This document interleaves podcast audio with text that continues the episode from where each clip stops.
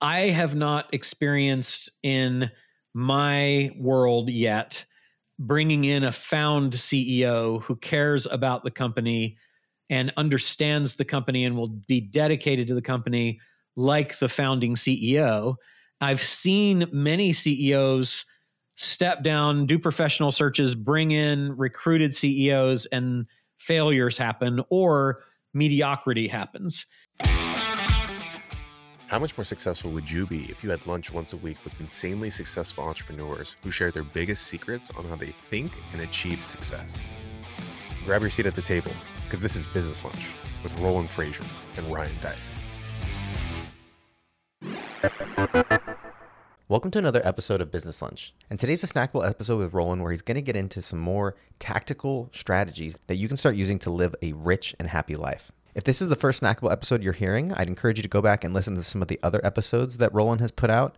And if you want to get notified every time we release a new episode, go to the new businesslunchpodcast.com website and we'll send you detailed notes along with every episode. That's businesslunchpodcast.com, www.businesslunchpodcast.com, and you can sign up for the free email newsletter where you'll be able to get all the highlights and resources from the episodes. Hey, everybody. Ryan Deiss and Roland Frasier here with the Business Lunch Podcast. And we were talking You never about, said my name first, by the way.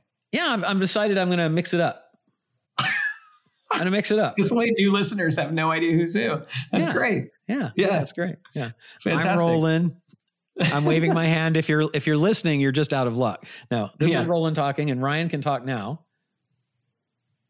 Excellent. So Nailed it. you nailed it.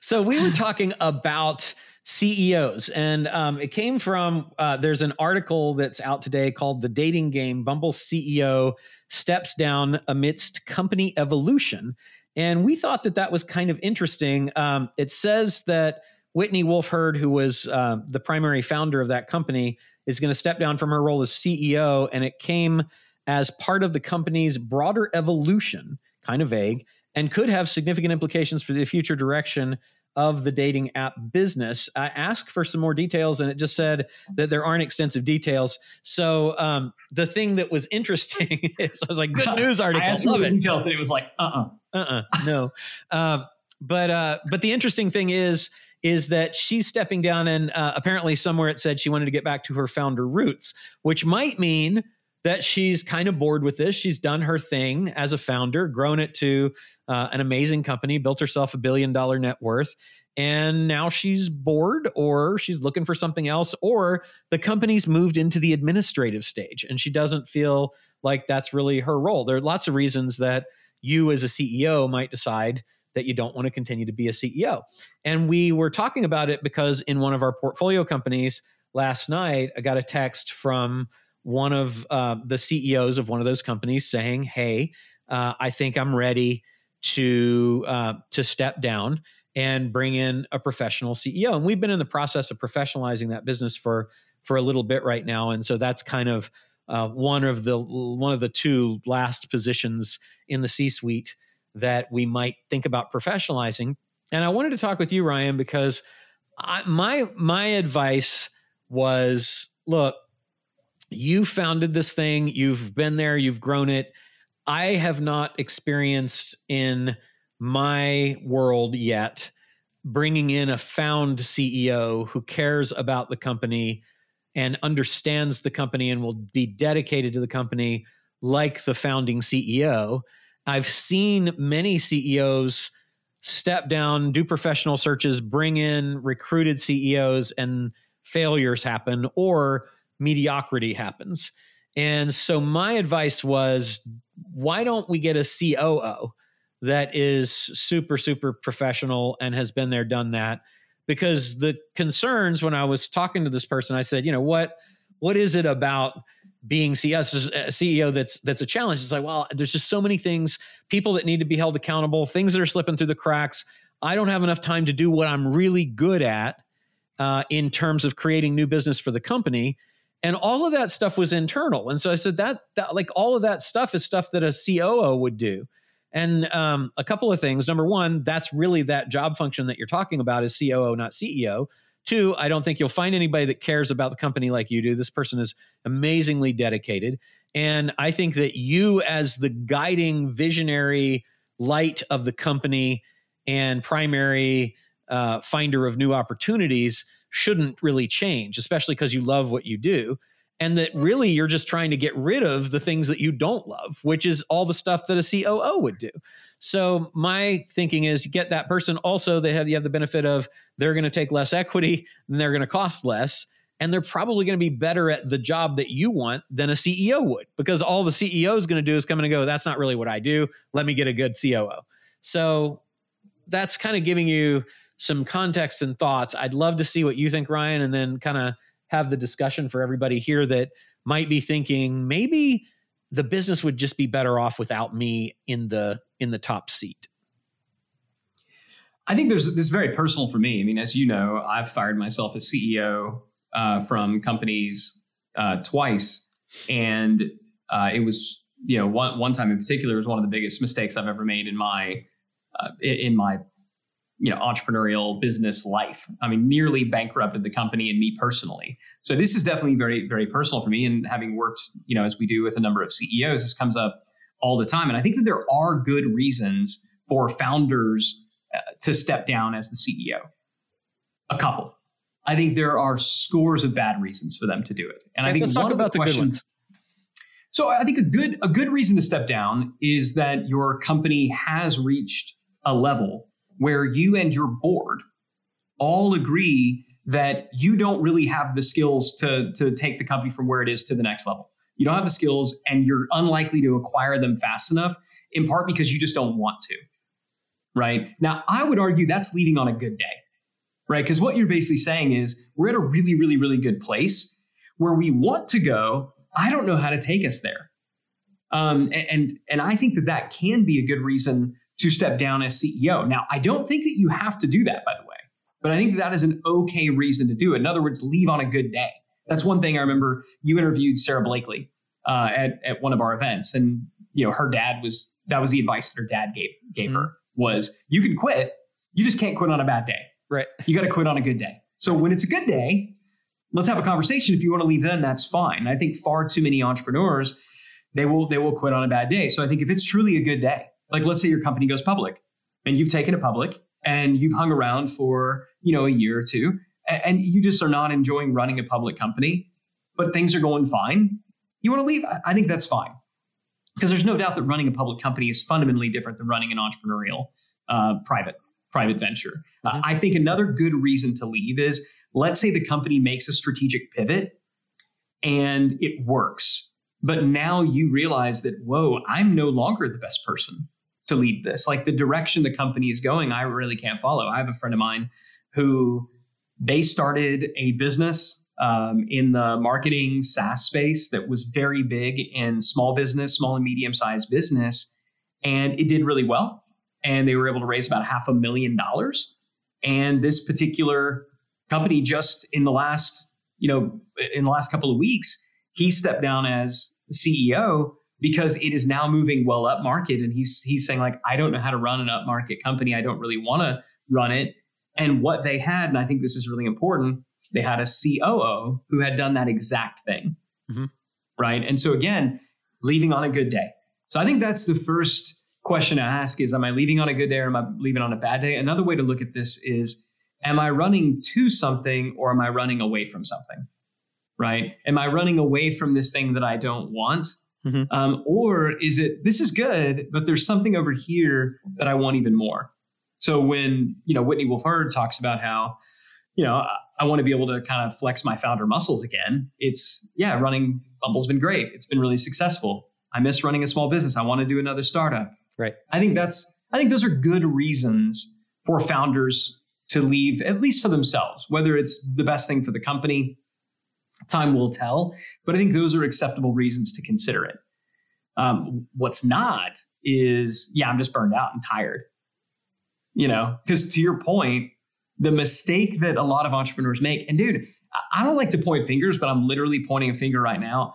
I think one of the worst things to happen to the entrepreneurial world was what I believe is the misunderstanding of the visionary integrator concept. Right. And I'll say it like I, I get it. Like Gino Wickman's a friend. I think Traction is a is a great book. But the the core concept from that book, which was telling entrepreneurs, look, you're the visionary. And what you need to do is you need to bring in an integrator who's going to do all the dirty work. So you just get to visionate all over the place, mm-hmm. and then other people will do the actual work and clean up your mess. Now, that's not what the book actually says. No. Right. But that's what a lot of entrepreneurs take from that. They take from that that, oh, I just need to bring in somebody to do all the stuff that I don't want to do or that I'm not very good at. And I just don't think you really get to do that as a founder CEO. I mean, that's like a parent saying, I want to play with the kids, but I don't really want to like do any clean up any dirty diapers or feed them or, you know, deal with any of that stuff. Like, no, that's that's not the job. That's not what you signed up for. Mm-hmm. So and I know when, when we're working with CEOs and you do the same thing, when they're burned out, it's the first question is the exact one you what what are you doing right now that you don't want to do? And almost always there's some functional business role. There's somebody at the company who should be doing a critical role and they're already in the job and they just aren't doing it anymore and you're picking up their slack. Mm-hmm. And you're burned out because you're doing, you know, their job, your job and theirs. And that could be in marketing, it could be in sales, it could be in ops, it could be anywhere. But usually the solution and what I would always try first is do we need to make a functional executive, functional business hire at, at, an executive level? Yeah. I don't know. What do you what do you think? Any of that res- any of that resonate? Yeah, I, I think I think it all does. It's uh, I think you and I are are pretty aligned on that. It's uh, it, it's the, the, biggest thing for me is just I, I haven't found nobody cares about them like you know, nobody cares about the company like you do.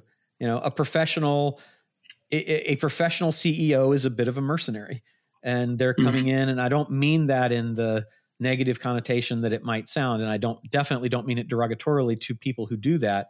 It's just that they're coming in for the money uh, or the opportunity. They're not coming in for the passion, almost never. And so um, the person that has the passion, I think, is going to be most aligned with where the company wants to go and taking care of the company and doing the thing that maybe isn't the most profitable thing, um, but is probably the best thing in terms of an investment in the company, investment in the people, et cetera. And so I've seen that again and again. So my experience has generally been that you bring somebody in who's a mercenary and they they run their bag of tricks and sometimes it works and sometimes it doesn't but very often it disconnects with the overall culture and mission of the company and and things don't go as well as they could have and they or or they certainly slow down and take a different you know a different tact and uh, and very often it just becomes an extremely costly thing for the founder ceo and they come back to a less strong company. And um, and that's hard. And and i think that in terms of talking about gino's book that uh, i don't know because i don't remember. It's been a while since i read it. Excuse me. But um, the idea makes a lot of sense that like you are the visionary and the birther of the company. And so it is your baby. You're going to take good care of it and you have you have an idea of where you want it to go. You just don't really know how to get there. So you hire this expert we call an integrator to come in and listen to what you have to say and translate that into that means we need this many people they need to do this here's the systems we need here's the software etc not necessarily a ceo not necessarily a ceo so like my advice continues to be look as long as you want to be ceo stay ceo if there's a bunch of administrative stuff or operational stuff that is stopping you from doing what you feel is your full capacity and also not making you happy then get somebody that's good at that because there's a whole bunch of those people. And um, and they're very good at it and it's a different skill set. And so i like the concept of the of the visionary integrator i definitely think though that like i think of that it's funny uh, i haven't really asked anybody but i think of that when i hear that is oh visionary ceo integrator coo um, but i guess a yeah. lot of people don't well i think what they see is um, so i i just get uh, they I don't know that they necessarily equate CEO with pure with a purely visionary type role because again the CEO role is grossly misunderstood. We've talked about that a lot, but I still think that hiring firing yourself and, and replacing yourself should, is probably the last hire Like that should probably be the last thing that you do. Yeah. I think second to last, right before that, is hiring a COO Yeah. or a president or a GM. Yeah. Start with the functional roles. Yeah. Right. I mean, if you're burned out right now as a CEO, do yourself a favor, right? And this doesn't have to take very long, but just get some post-it notes and a whiteboard and just map out with your team, or you can do it by yourself. Map out, just ask the question, how do customers happen, or how do clients happen, or how do patients happen at this business? And start from the initial point of awareness and go all the way through until the sale is closed. And what are all the steps and stages? If you will take the time to visualize that in a you know very simple flow chart, you'll be able to look at it and go, okay, who should be doing these things? And there's a really good chance that right now you look at it and you go, well, I'm doing that and I'm doing that, but we have somebody who does that. Now do the same thing for the fulfillment side. Map out, okay, the sale is made. Now what happens? These are the core value chains of a business, right? All business is going to have at least those two value chains. It's going to have a growth engine that doc, that dictates how customers and clients happen. It's going to have a fulfillment engine that dictates how they're served after the sale is made. Yep. If you will visually map that, and then you will say, okay, who does this one? Who does this one? Who does this one? You can now begin to create a hiring plan. And there's a really good chance that you're a hire or two away from burnout. And there's a really, really good chance that the hire you need isn't even an executive level person and definitely not a COO or a CEO. Yep. So I would I would encourage until you have visualized how your company uh, captures and creates creates and captures marketplace value, I don't think you're in a place yet to hire much of anybody.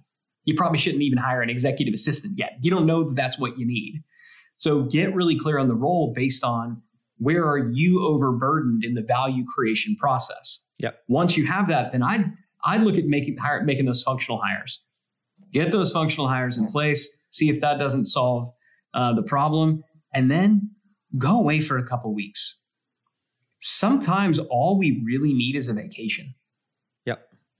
I mean, the number of CEOs I know who are ready to quit, super burned out, and they just took a vacation and they came back just renewed and energized. I see that happen all the time. The other thing that I see happen all the time is CEOs being super burned out. So they quit, they fire themselves, they hire somebody else. Now they're out of the game and now they're bored out of their mind and all they want to do is get back in. But when you bring somebody in like that, you just bought yourself probably a three minimum quarter test. Yeah.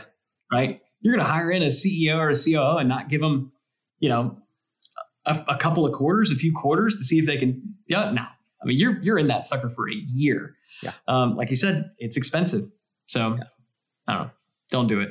Don't do it. okay, so so so we're obviously biased. Neither of us. It would be better for you guys to have us having a discussion where we both disagreed. Um, if we play devil's advocate with ourselves for a minute, I think I think at the beginning is like like really, if you don't have the skills to take it to the next step and you can't get the skills underneath you, uh, then I guess that would be that would be a good time. Uh, but uh, particularly if you're just done, you know, if you're like if But wouldn't think you say at that point just sell the business? no, well, I mean, what if it was still very nascent in its growth? I mean, let's say it's doing 100 million and you think it can go to 500 or a billion. You just haven't ever seen that and you're not interested in it and it's not fun for you anymore. I wouldn't sell it. I, I mean, because what am I going to do with the money that's going to make me as much as the growth from 100 to 500, right? It's, I don't know, man. I, I, I'd kind of call BS on any entrepreneur who's like, I know this thing can go to $500 million. Uh, I don't really know how to do it. I'm just not that interested in it. It's like, really? You're an entrepreneur and this thing can go that much and you're just not that interested in no, I developing mean, I'm, yeah, absolutely. Uh, so, so I would disagree with you on that. There we go. We got something we can talk about, right? The, to to me it absolutely that happens all the time is, is you know i'm out of my depth and i don't like this. I've become an administrator. Look at our buddy john right? John was the ceo of a company co-ceo of a company uh, $2 billion valuation. And when he got like all of the corporateness in when they got their big uh, you know half a billion dollar cash influx in the company he's like man i hate this job I'm I'm have no power. I'm all political correctness all the time, and um, I don't like it anymore. I don't want to be there. Right? It's gone. It's I I don't want to leave. I don't want to sell leave because I still see, as does the company that came and put all that money in, giant growth and probably an IPO. But I just don't really like it anymore. It's changed the, the nature of the job. So I, I do think that happens. And I and I just to me that falls into the first category of leaving on a good day.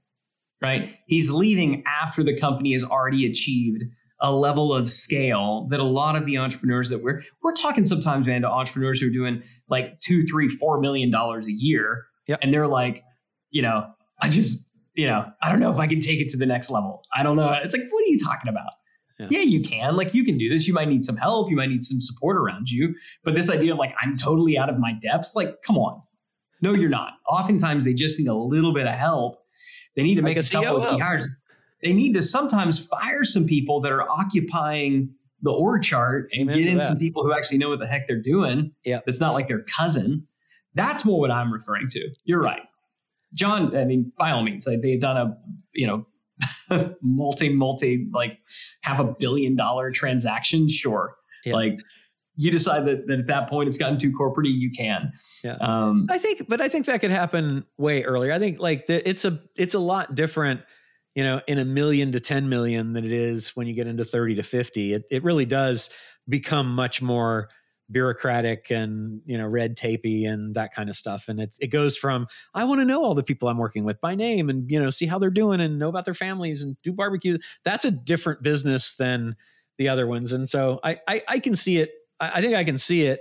I mean, you should never stay in something that you're not happy with, no matter what. And there's always somebody Yeah. that can run it. But but ultimately, no one will run it like you care about it. That's that's I think the bottom line. You and I both agree on 100. And and we do, I mean, with the the five exits framework that you came up with, right? Exit number one is you're exiting the line, you're you're hiring some folks. Um, exit number two is you're exiting the staff, so you actually have an operating system in place, and you can ascend to a true CEO role, not just a manager with a CEO title. But exit number three is exiting the org chart, right? Where you're bringing in a full time operator and you're not on the org chart anymore. It is what you and I both want. So I'm not knocking it or saying that somebody shouldn't want it. Yeah. I'm just suggesting do it intentionally, leave on a good day. Don't do it just because you're burned out. Okay, so Um, let's let's talk uh, personal for a minute because you are the CEO, I believe, still right of Digital Marketer. Yes. you are not particularly excited or focused on digital marketing anymore in terms of the button pushing details that kind of stuff um, your interest has moved more over to scalable how do i help companies have operating systems and grow um, do you think it makes sense given your lack of interest and lack of time to continue to be the CEO of Digital Marketer. And I'm not saying that everybody because we talk about this all the time. I want you guys to hear the discussion because I think it I, and I don't know what Ryan's going to say, but I think it's I think this is the kind of discussion you want to have and and because this is a very real situation, I think it's a great one for you to hear. Yeah. And the answer is no. I mean, I don't think that I'm the ideal person to be the CEO today and haven't for a while. Um, but with all the transitions and stuff that were taking place, I'm the one who still cares more than anybody else to be there to see it through that transition. I think to leave now would be to leave on a bad day. Yeah. Um, Does it but, doesn't does it need a not- CEO or does it need a COO? In in the interim, yeah. I mean, what it. I mean, and we had a general manager that that is you know that is that is that is leaving us. Mhm. Um, and and so no, I mean, pretty pretty quickly we would look to to bring on a bring on a general manager, but I want that person first and foremost to be able to occupy a functional role that's on the product side. Because Yes. where we need the most help right now is on the product side. Right. And that when I look at what do I I have to spend way too much time doing. So I could I could go out there and I could hire a GM or a COO or a CEO, or I could hire a head of product. Yeah. Which is less expensive than all of those things, Yeah. more focused on what they would do. Then we can say, okay, great. We've got this in place. Now let's look at building up the marketing team a bit more. Okay, now we've got a solid enough executive team. One question now is it fun to run again? You know, maybe it is. Maybe now all of a sudden it got fun again. Now that it got easy, probably not. It's probably time for somebody else. I don't like, you know, I still always would rather be work above the business and be off the org chart. That's always the goal. But maybe it gets fun again. Maybe one of those functional leaders can ascend into the CEO role right? I mean, I, I would love to see one of these functional Ah, leaders. man, uh, it's the same thing that happens all the time there, though. I I think you're promoting incompetence, not that not that the people are bad or generally incompetent people, but you're you're taking from a job that is not the same job description as the operating officer, and I'm going to argue the opposite because you, to me, don't have the time, or we would have already done it to find those people. If we hired the COO now, like a real COO now, they will go find those people. Somebody that's already been the operator of a company that is an educational products business to business company. There's a ton of those around there, lots and lots of experience. You stay as the CEO, fine, because you care and you have uh, great cultural acuity. Um, but you don't have the time or the passion for the guts of that business.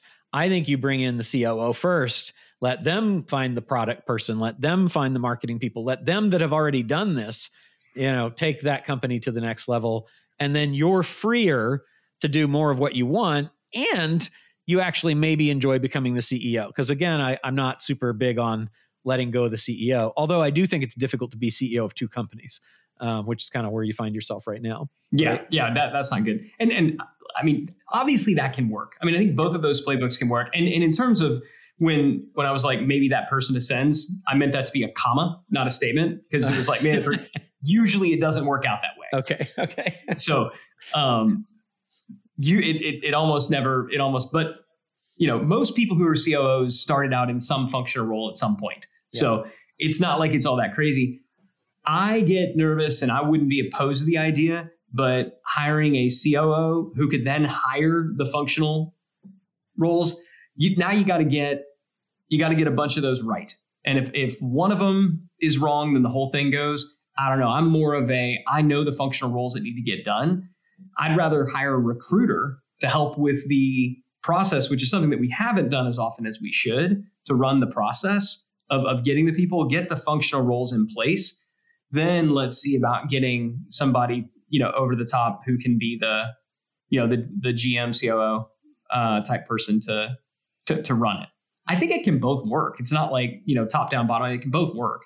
But I don't know, hiring hiring the generalist to then hire the specialists. The Unless problem the generalist is has a specialty in hiring the specialists which an operator would So would a recruiter though? I mean, so I guess my thing is the, if the pain today, if the need today is at a is at a functional specialist role, let's get the functional specialist role in there and see what type of relief that doesn't create for the CEO. Like, and I'm not I'm thinking less about, you know, me, although that would be a factor for me as well, but more also about the C, CEO who's burned out. Because going and running a recruiting process to hire a COO role. So now you're running that entire COO recruiting cl- process to hire a generalist so that you can bring them in and train them up so that they can then run a recruiting process to fix the thing that that you most need today. You're six, nine months out before you actually are. I like that you define it with the generalist. I like that pejorative definition that you've got in there. I like it. That's Oh, I actually don't mean it to be pejorative at all. I, I just so we're respect, clear. I respect it because I, I think no, just just so we're clear, I I have I don't mean generalist in a pejorative sense at all. You do in, in terms are- of this role, right? You're saying to hire a generalist because it's not. It's a specialist of running and staffing companies like this. So, how long does it take to find that product person? If you just found the right person, you would fix it forever. If you find the product person, then you move to the next thing and the next thing and the next thing. And three years later, which is kind of what's happened to us, you're still trying to find the right people, right? Whereas if you got the operator, who's, by the way, going to be significantly different than a recruiter because the operator is going to have to work with those people. The recruiter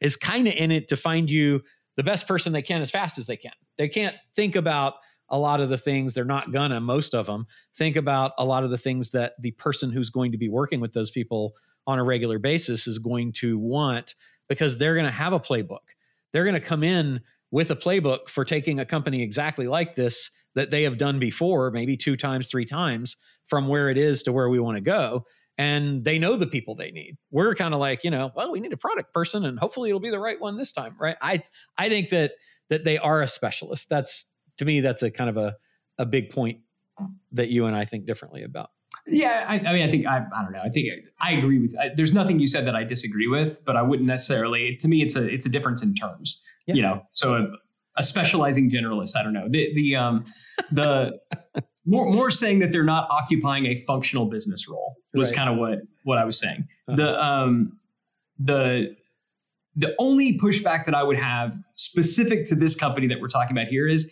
we have sought to go out there and find and hire uh, the COO person to build. Did we go team. through a? We went through that whole recruiter process with a good company that's done that for lots of people. So we haven't gone through the right process, but maybe that perhaps what I am responding to right now is an overreaction mm-hmm. to trying what you're suggesting, right?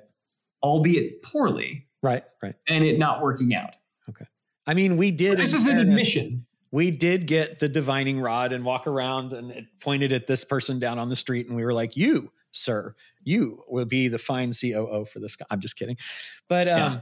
That's a, it's a fun fun topic well hopefully this has been helpful for you guys this is the ryan is wrong podcast and uh, no i'm just kidding um, but it's really fun because we get it's so much more fun uh, it's fun because we agree a lot of the times but it's also exciting and mind expanding to have conversations when you disagree. So um, I think it's I think that's kind of fun because ultimately we we disagree on how to get to the same place, which is good. We're always uh, aligned on that. If you found this helpful, then please share it with a friend. And um, anything else you want to say before we sign off? Today? If you didn't find it helpful, then uh, keep your opinions uh, to your dang self. To yourself, yes. Yeah. Thanks, guys. No, I'm just kidding. If you didn't find it helpful, we that feedback is helpful too. So. No, I got nothing else. I think it was great. Um, and and yeah, I think what if nothing else, what I will tell you this because um, if you are in a business partnership, if you find that you are always agreeing 100% on everything, then one of you is utterly unnecessary. So this would be fun to look back on and and uh, say that I disagree with that 100%. I don't know why. with that said, I think you're probably right. I think I'm overreacting to trying the right thing the wrong way. So I just want to be on the record. We, of, and, of and we did. That. We tried it the wrong way a few times, right? Yes. So I think it's. Yeah. I think we have to go through the process that we're taking the portfolio companies through for that company because truly, and that's the other thing that that maybe people could take away is that you really gotta you gotta treat them all, even if it's your baby baby that you know that you started from your basically from your dorm room, right? You know, you you still have to go through the. Process. Why would I follow my own advice? That's work, stupid. Which is why we hold. I'm too smart for that system called the scalable operating system. Exactly. And with that, we'll see you guys next time. Hey, Roland Frasier here. If you're looking for a way to grow your business exponentially, to get more customers and ultimately increase your wealth, there's no faster way to do it than to acquire other businesses that already have the customers, products, services, teams, and media that you want. If you want to double your sales, just acquire a company that has the same sales as yours. It sounds simple, but far too many people end up starting new businesses that fail and forget that they could skip all the hard stuff and just acquire one that already exists. There's a reason why private equity firms, family offices, big companies like Apple, Google, and some of the smartest entrepreneurs on the planet do not start new businesses from scratch. They acquire already successful businesses. And when they do it, they instantly increase their sales, their profits. If they want market share, they increase that. They can get new products and services to offer all instantly. Hey, look, 90% of new businesses fail. 90%. Why not acquire an already successful business and increase your chances of success by 900%? What most people don't realize is you can acquire highly profitable businesses with no money out of your own pocket in pretty much any country in the world, regardless of your credit and without having to go find a bunch of investors or needing any experience. Look, I've been acquiring businesses for over 30 years now, and I cover the whole process in my epic investing strategy training, and I want to give it to you 100% free. Just visit businesslunchpodcast.com forward slash epic to get your free access to my epic investing training right now while it's available. Hey, Roland Frasier here. If you're looking for a way to grow your business exponentially, to get more customers and ultimately increase your wealth, there's no faster way to do it than to acquire other businesses that already have the customers, products, services, teams, and media that you want. If you want to double your sales, just acquire a company that has the same sales as yours.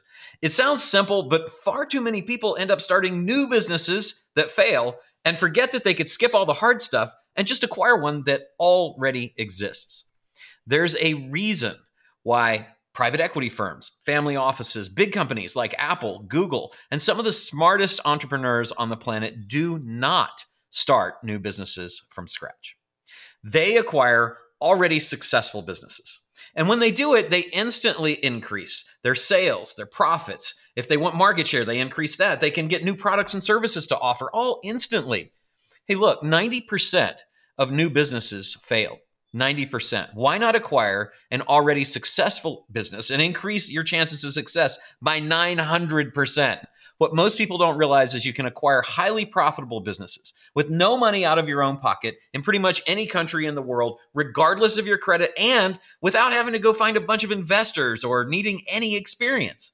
Look, I've been acquiring businesses for over 30 years now, and I cover the whole process in my epic investing strategy training, and I want to give it to you 100% free. Just visit businesslunchpodcast.com forward slash epic to get your free access to my epic investing training right now while it's available.